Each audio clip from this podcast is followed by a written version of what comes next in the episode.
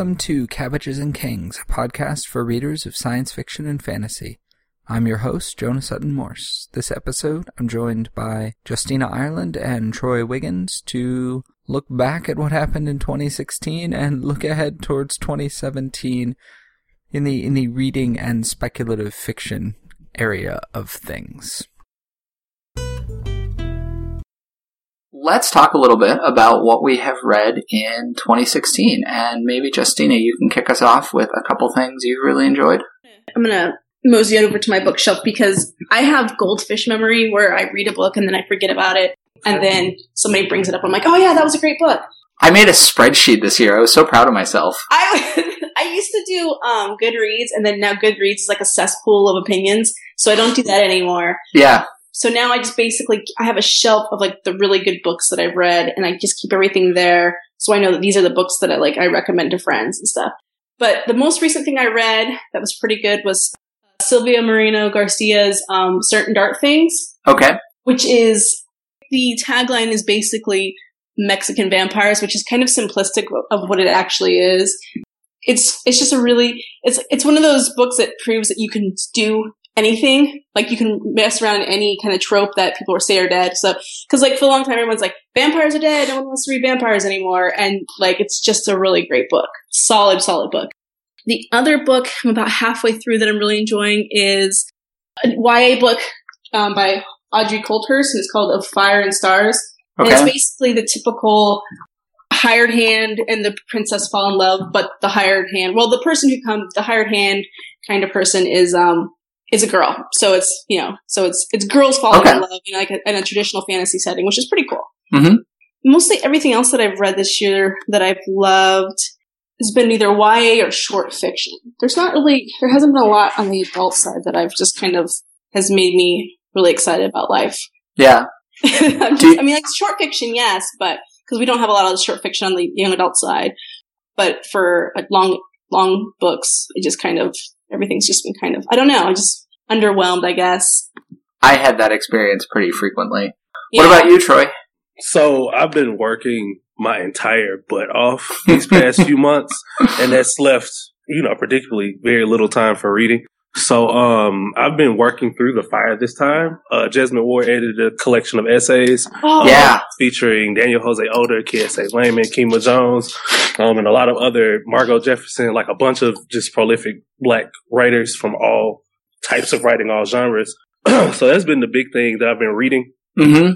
But as far as like you know, science fiction, fantasy, I think the last book that I read, well, the last novella that I read was A Taste of Honey. Um, the last thing that I finished in like completed reading. I have a lot of books that I'm working through. Max Gladstone's. Yeah, I read those. Those were good. Yeah. See, Goldfish memory. Like, yeah, those Max, the Max, the, uh, four, uh, three parts dead and yeah. Four uh, Roads four, Cross. Four Roads Cross is the most recent yeah, one. Yeah. yeah. Yeah. So I'm doing, I'm reading Full Fathom 5 now. Okay. I'm about okay. halfway through it. That was good. That, yeah. yeah. I heard that the next one is even better. So I'm really trying to finish it out before the year ends.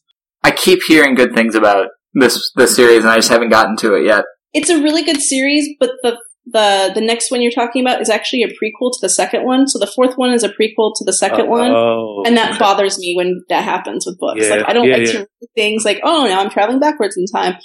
So when I start this, should I read them in chronological order or reading order or sh- or, or, or like publication date order or should I ask somebody which order? The, I would read the first one Okay. Which is the three parts dead because it sets up the world pretty nicely. Okay. And then I would skip to the fourth one, which is First Last Snow. Okay. And read that one and then go back and read the second one and yeah. read it from there. Because so, I think that makes more sense. Yeah. So from what I understand, First Last Snow uh really kind of goes into the story of one of the characters from Four Roads Cross that when we get to him in that book, he's like he's past his prime. And so mm-hmm. he's kind of, you know, living like the, the, the ashes of his dreams, so to speak. So is that what makes that book really good? If I'm not trying not to spoil, um, I've just heard some things about that last, about, um, so I haven't, read, I haven't read the last book because I'm a book uh, hoarder. Like uh, when I uh-huh. like a series, I like save a book because I just, I go back and I read like the books that I like when things are awful. So I like, remember. Example, yeah, yeah, we've talked yeah, about this. About so for example, like I have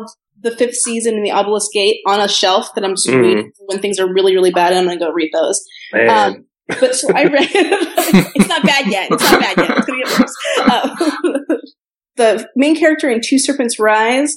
It's his father is yeah. It's the is the character in Last First Snow. Yeah. So there's a bunch of references to this event that happens in Two Serpents yeah. Rise, and then you get the story of that event in Last First Snow. But so like when you're com- yeah, but when you're coming out of Full Fathom Five, which is the third book, and then you go into Last First Snow because if you're like a binge reader like I am, all of a sudden mm-hmm. you're like, wait a minute, like right, when when the hell am I? Because all of a sudden these characters were like doing something else, and now they're like 50 years before. So yeah, right, it's, right, right, right, right, right. So my secret confession about the Obelisk Gate is that I thought it was good, but I'm really looking forward to when the series is done. Like. I, I read it and I liked it and I'm gonna have an episode on it and I was also like, yeah, we're kind of getting, it very much felt like a middle book. Yeah. I, I heard some um, people say that it suffered from like sophomore album syndrome too. Um, I, I ain't feel that. I actually like, it, of course, yeah, it was a middle book, right? But I feel like the, the purpose of middle books is to like set up that last book in a way that really makes you excited for the last book. It definitely I, made me excited for the last book. I think it did that really well. I wasn't expecting it to like completely blow my flesh off of my skeleton as far as, you know, the So I guess my expectations were a little lower for it. Though I, I, have seen that criticism before and I do think it's I think it's valid. You know what I'm saying?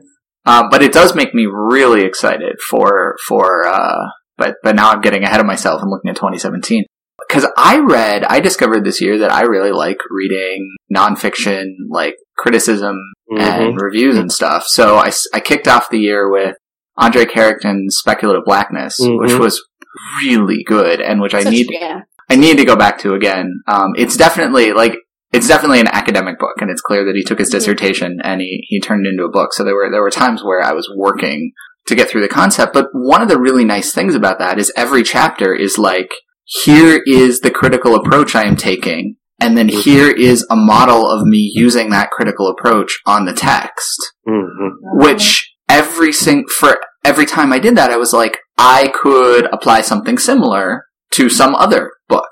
You know, like mm-hmm. it, it's very much laying out the approach, laying out the critical framework, and then saying, when you have this approach and critical framework, what do you do with Sisko, the novelization of DS9 and Sisko being a uh, short story writer, which I had not gotten to that episode yet, and I think that's uh-huh. just this amazing conceit. And there's a really good chapter on uh, Uhura.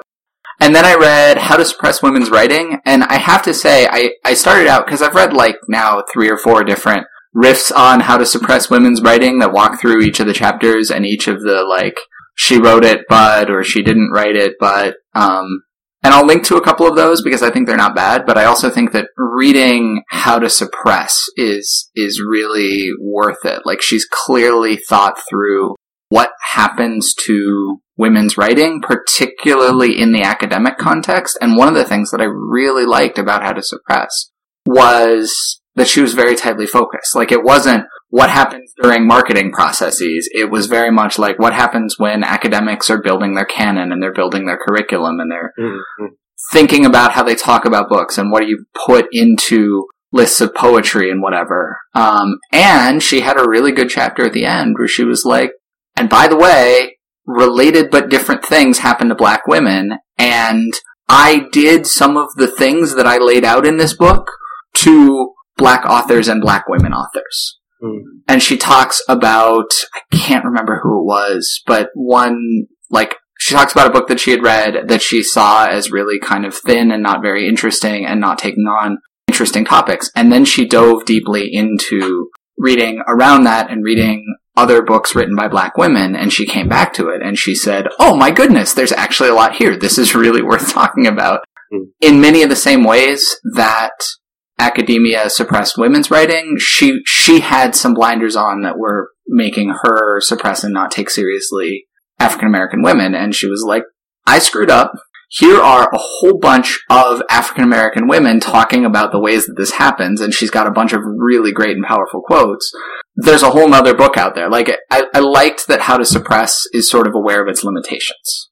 So that was really good. And I'm currently working on the Modern Masters of Science Fiction Octavia Butler book, which is not very academic. It is really readable um, and really interesting, um, just as an overview of who Butler was, because she kept huge amounts of journals and he had access to them all. Yeah. Um, so an overview of, of who she was and kind of what her what her mindset was as she was as she was writing and as she was developing as a writer. She apparently really liked to revise things, just on the spectrum of things.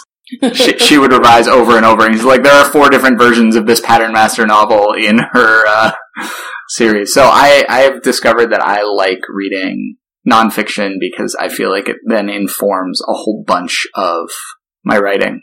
Yeah. Yeah, same. Like I'm um not to not to start talking about 2017 so quickly, but I am looking forward in a major way to 2017 and really taking control of my reading. Yeah. Um, definitely as I close out 2016, the majority of the things I have been reading are criticism and analysis and stuff like that. So like looking to 2017 and making uh making my choices for books that I missed in 2016 and 2015 and also new releases for 2017 that I want to um, that I want to start reading or want to you know take advantage of. A lot more of my reading list this year is nonfiction and theory and criticism than it was for last year's list. Like a lot more, significant amount. Yeah. Yeah, I am really trying to figure out what my 2017 reading is going to be like because this year I did, I read the Clarke Award books. Mm. I don't think I'm going to be tweeting about that. Yeah. yeah, there were yeah. two really good ones. Like, Nnedi Okorafor's Book of Phoenix was absolutely superb. And yeah. Europe at Midnight by Dave Hutchinson was really good, except for the part where he treats his women horribly. Um, like, it's coming out of the noir tradition, and there were mm. two different cases of, like, random woman connected to the protagonist gets killed so that the protagonist will be motivated to move. And, like, that just, there were some real problems there. But other than that, Europe at Midnight was, it was really brilliant and interesting. And then the other four books in the Clarke Award were kind of okay to pretty terrible. and I was like, you know what? I had hoped that a juried award was going to give me a better, better subset, but uh, I'm I'm kind of done reading award lists. And I, I always find that the award lists are the the stuff that I would skip. Like every once in a while, something will end up on there that I'm like, oh, I read that book and I really liked it. Like uh, Ancillary Justice was was yeah. It, that was like the one the last thing I read. But most of the time, it's the stuff that takes itself too seriously. So every so so whenever I see an award list, it's usually the books that I'm like, oh, if it's dead on my shelf, I'm probably not going to like it now because I just might because my my tastes seem to be very commercial. Like I'm less mm-hmm. I'm like less interested in like let me show you all these smart things I can do with a sentence and oh let me let, let, me let me show you how I can break down story and try to you know subvert that that tor- that typical fictive curve. I mean like that's like that's clever and all, but I'm like when I read a story, I want to be entertained, and I mm-hmm. find like especially when it comes to like the Clarke Award, that's not necessarily. See, it's interesting because I think that the Clarke leaned pretty commercial this year. Yeah, it did, and, and that's why I'm kind of like, oh, now I'm I don't know if I want to read those books.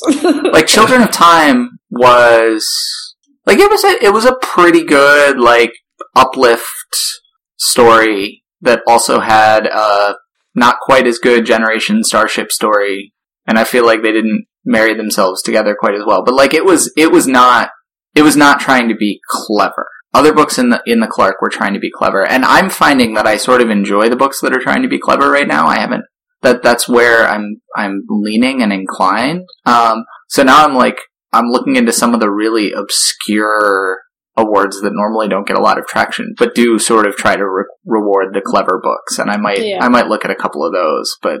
Yeah, if you've been reading literary criticism, that's probably right. Yeah, exactly, right? exactly. Now that I've been reading literary yeah, criticism, I'm ready to spot that stuff. Yeah.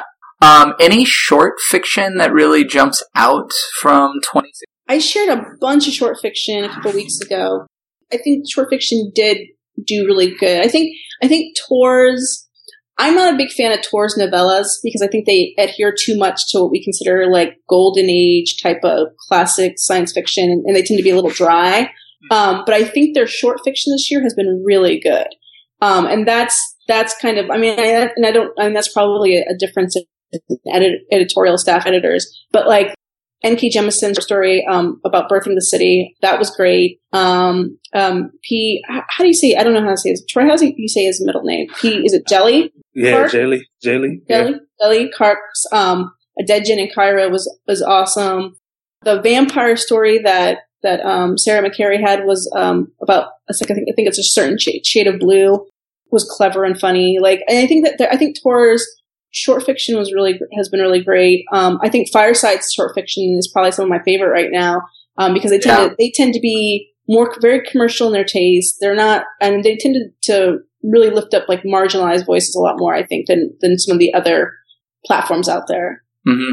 You've got. I'm I'm looking through the short fiction Sunday tag you made. You listed uh, Carmen Maria Machado as the husband Stitch. Everything she writes is amazing, dude. Like, just Google her name and just read all her short fiction. It's all so good, and it's like so like bitingly feminist, but like kind of also very approachable. Like sometimes feminist texts tend to be very like, a little off-putting because people are like, oh, it's a little little far to the left, but her stuff is very like very approachable and very feminist and like and very it's just a great story right? It's like you're not looking for like the hidden message along when you're reading um, mm-hmm. you're just enjoying the story. And of course alyssa wong stuff i like alyssa wong stuff. Um, tends to be very kind of melancholic but like i like her short fiction too. Yeah. Yeah. I've been really digging um uncanny stuff this year. Yeah? Yeah. Selected stories not not everything that uncanny uh publishes really hits me, but mm-hmm. when they when they get for me as a reader, when they get it right, they get it right for some stories. I really liked Jim Brissett's most recent story there. I think yeah. it's fantastic. When he's Kamanti's child, uh, I, have read that one at least four times since it was published, uh, just because I, I, liked it so much. It, it, does, it feels really classical, but it also feels really forward thinking, which I dig a lot. And um, I keep a lot of the short fiction that I read in pocket because one of my shortfalls as a reader is that I need everything to be digital, and that's really screwing with me. So I have to go and look and see. Well, what did you actually finish reading this year in regard to short fiction? Definitely Fenderson's story. I had the privilege to actually read that story before it came out, just as like a beta, and it was so fantastic. And I'm really glad that Tor saw the um the power of that story because it's really fantastic. Um, yeah. That that which stands tends toward free fall, and I'm not gonna. I call her B. I'm not gonna say her name because I know I'm gonna just completely screw it up. But that was such a great story. Oh my god, it was like reading a Ghost in the Shell type of like like just. Oh yeah. Cyberpunk. Oh, it was great. Yeah.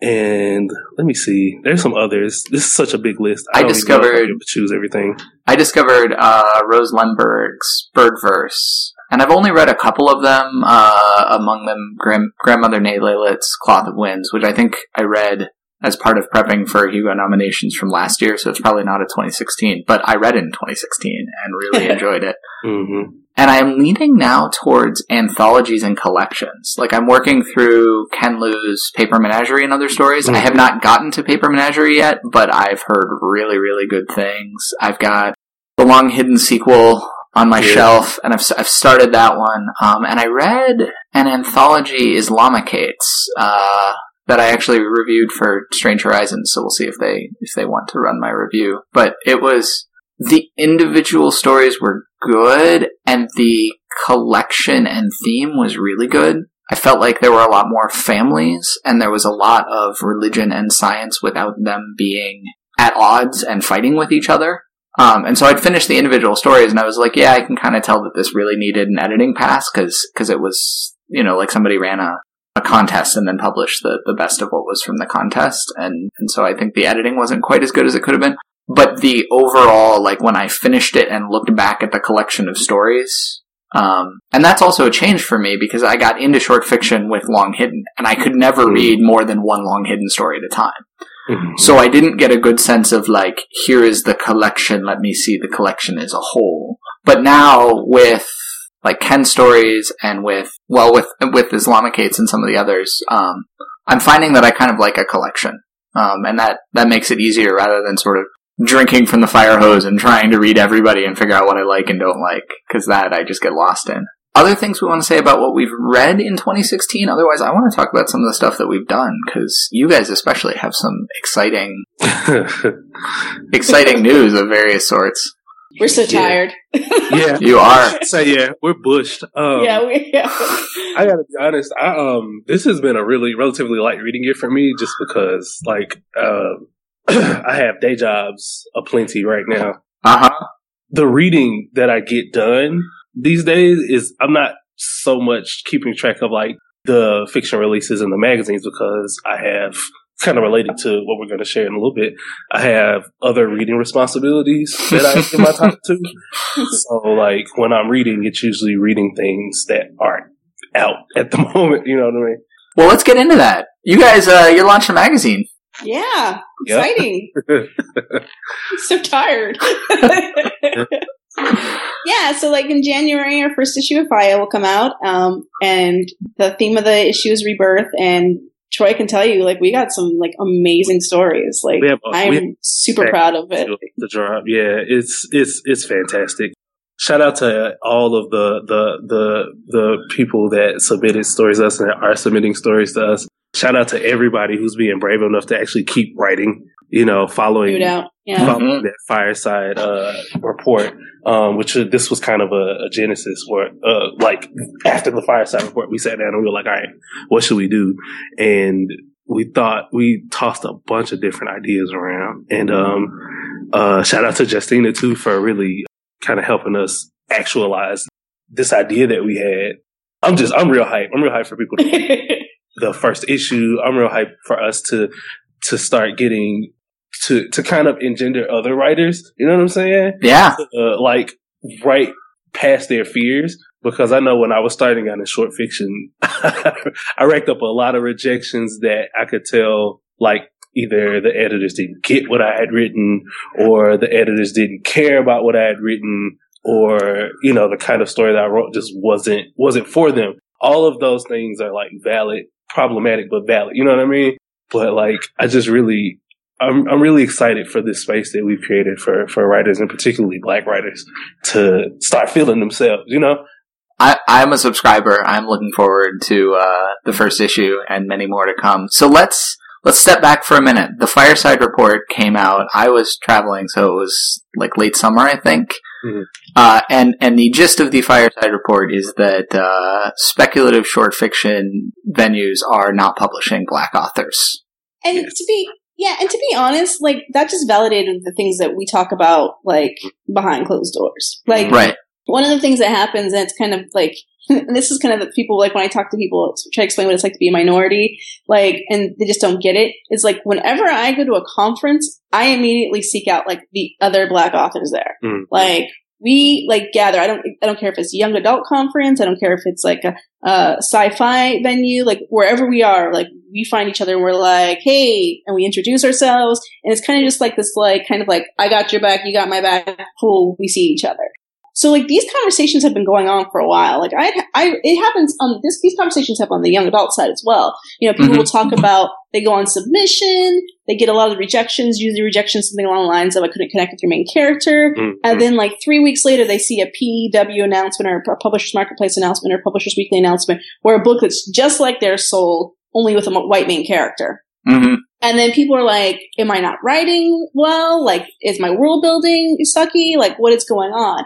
And, you know, a lot of times it's, it's that voice. Like, you can, and like, I know editors say, like, I can't tell who's submitting a story, but if you read a story by a black person and you can't tell it's by a black person, it's because you don't know black people. Exactly. Yeah. It's literally, it's literally there. There, there are there is syntax that is different. There is a there is a, a musicality to the language that is different. Like I can tell when I read a story nine times out of ten the race of the author because the writing is just different.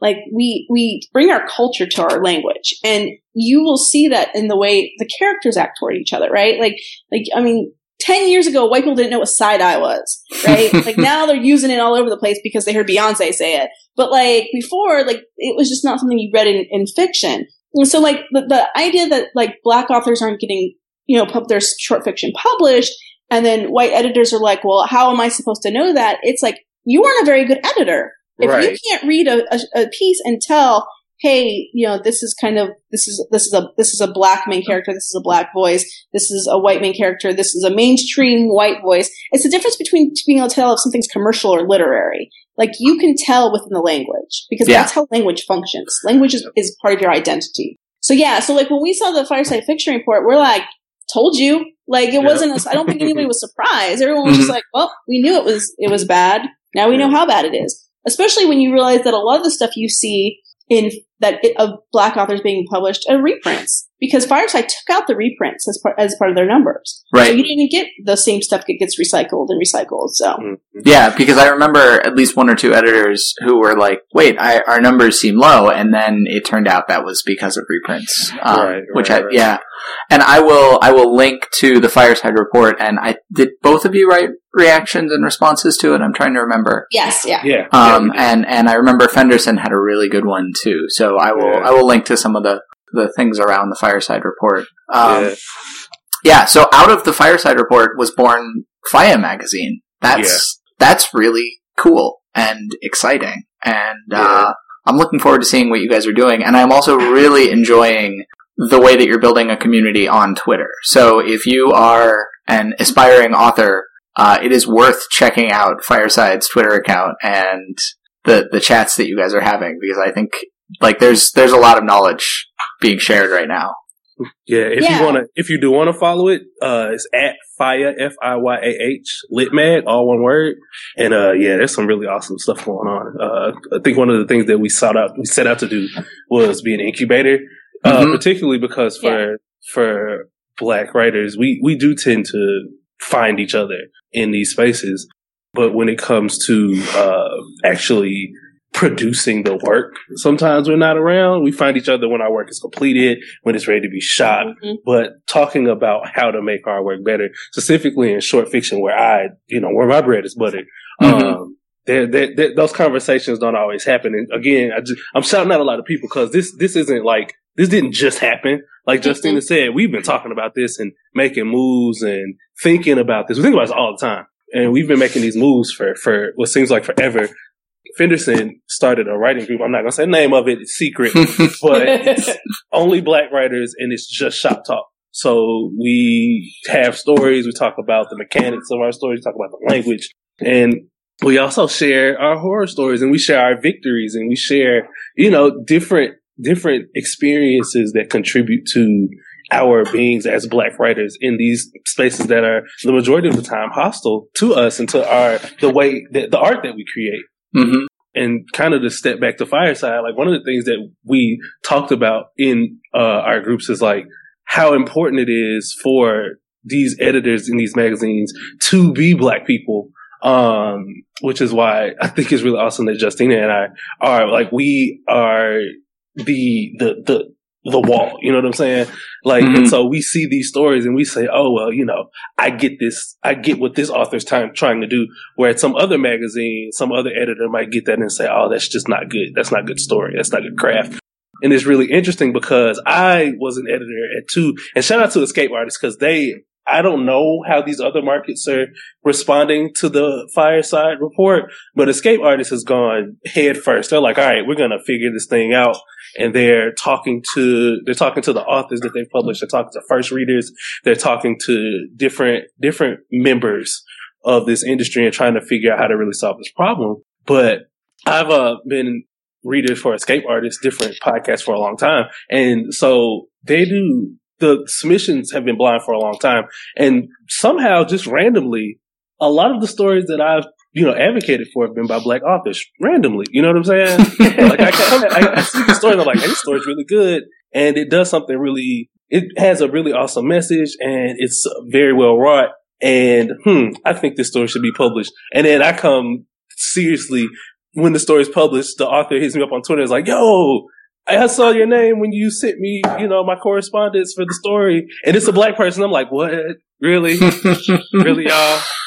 But you know, uh, oh, yeah, go ahead. no, I was just it's it's been interesting as I as I read away from white men and then come back to reading white men, the ways that I kind of notice differences in in the style. So the point you're making that like you should most editors and most editors who are reading widely should probably be able to notice and figure out like, and that there are themes and resonances. Um, right. I mean, like men and women don't write the same way, right? Like you can read a, a, a, something by a woman and something by a man, and you can usually tell. And like sometimes you get, you know, those lines are blurred. You know, if if the writer is really working and thinking about gender and gendered language, but like you're talking about the the noir story where the woman dies mm-hmm. to, to further the man's plot. Like every single time I read that, I'm like, oh, this is such a dude book.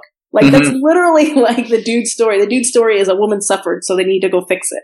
Like that is like, you know, that is what you read. And so like the fact that somebody would say like, well, you know, our submissions, we just can't tell who is who. It's like, that is such bullshit. Like mm-hmm. you know what you're reading. Like otherwise you're not reading closely and you're not well read.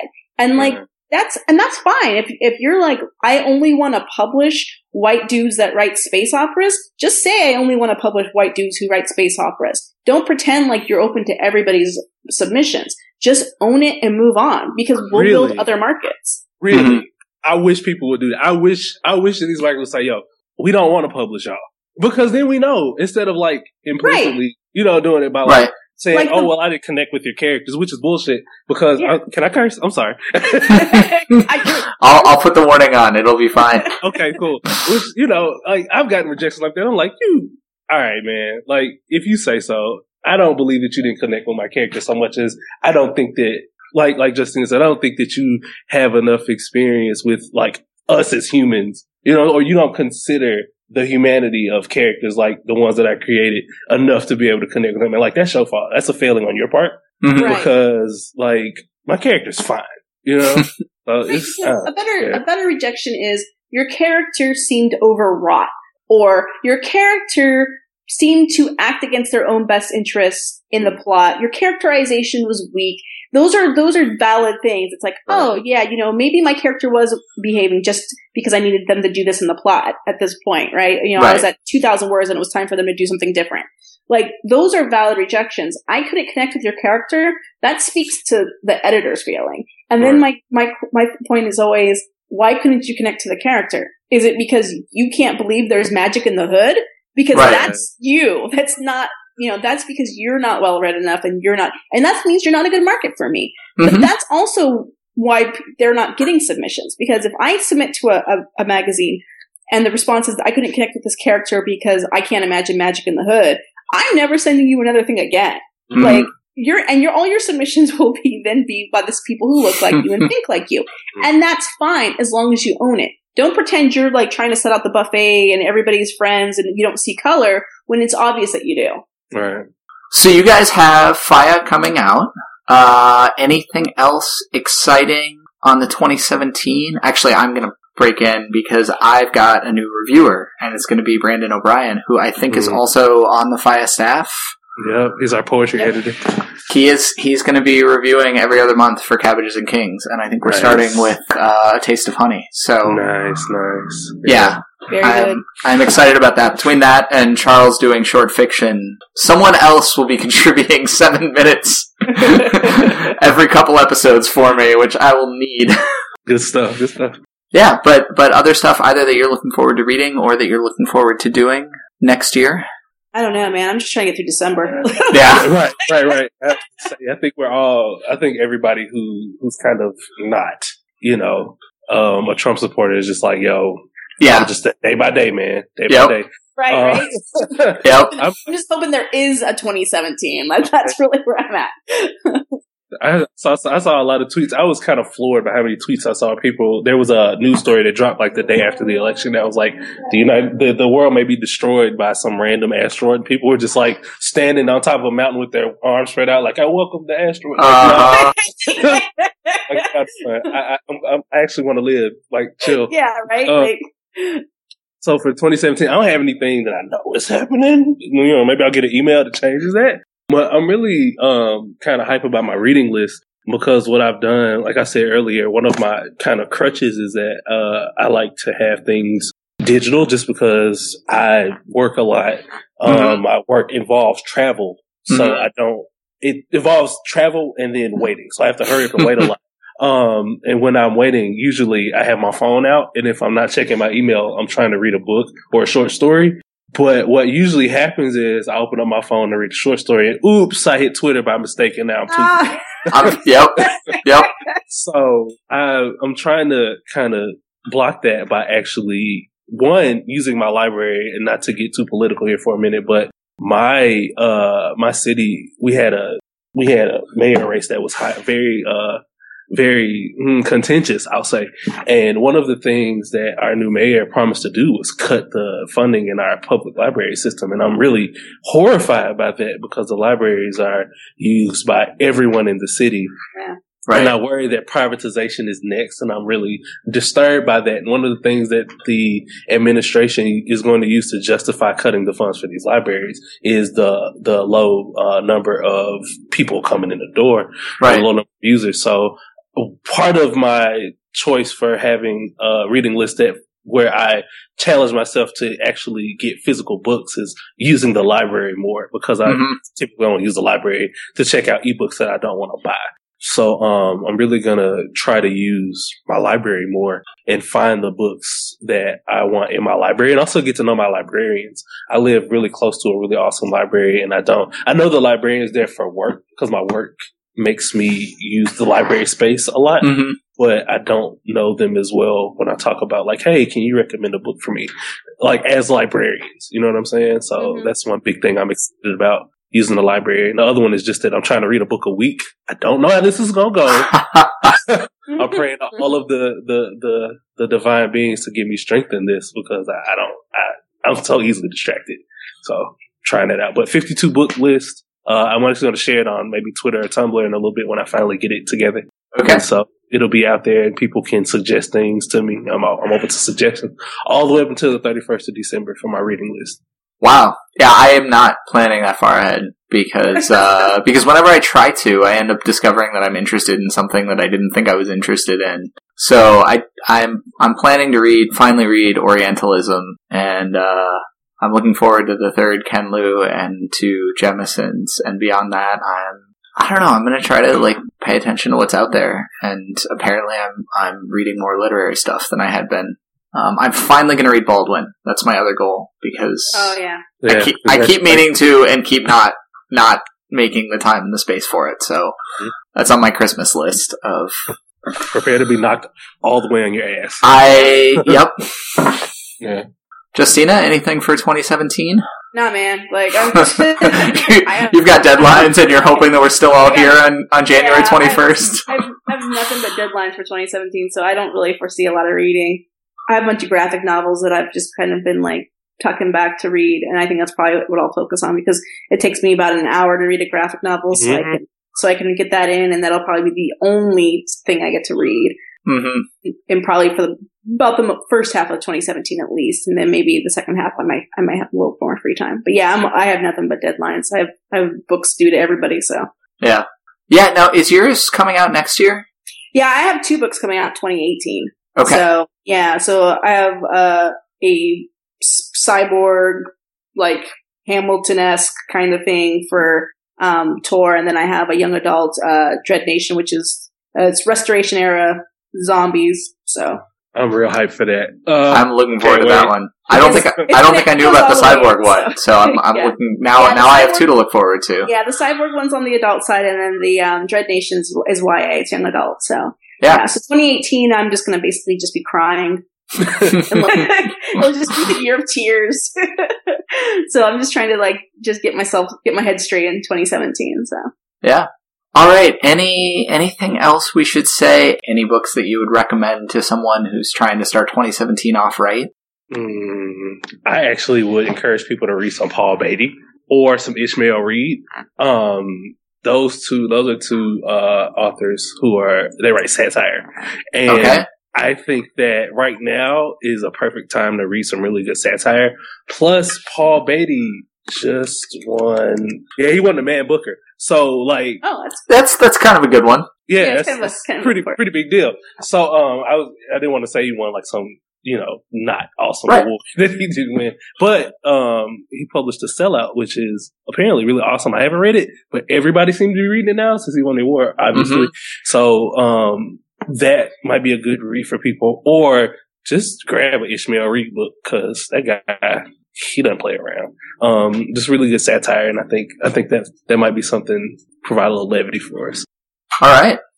Well, I think on that note, thank you both very much. I really appreciate it, and really, really good luck with FIYAH. I am looking forward to seeing what comes out of it, and really excited. Um, so, thank you.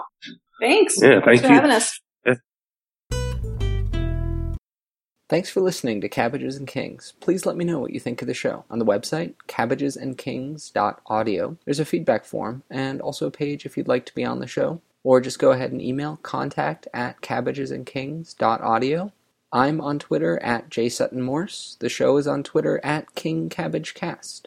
Let me know what you enjoyed, what books you're reaching for now, what I can do to make the show better. The website also has an occasional blog, my running tweets on books I'm reading, and importantly, a link to the RSS feed for this show, which you can also find on iTunes and wherever fine podcasts are aggregated. Until next time, enjoy your reading.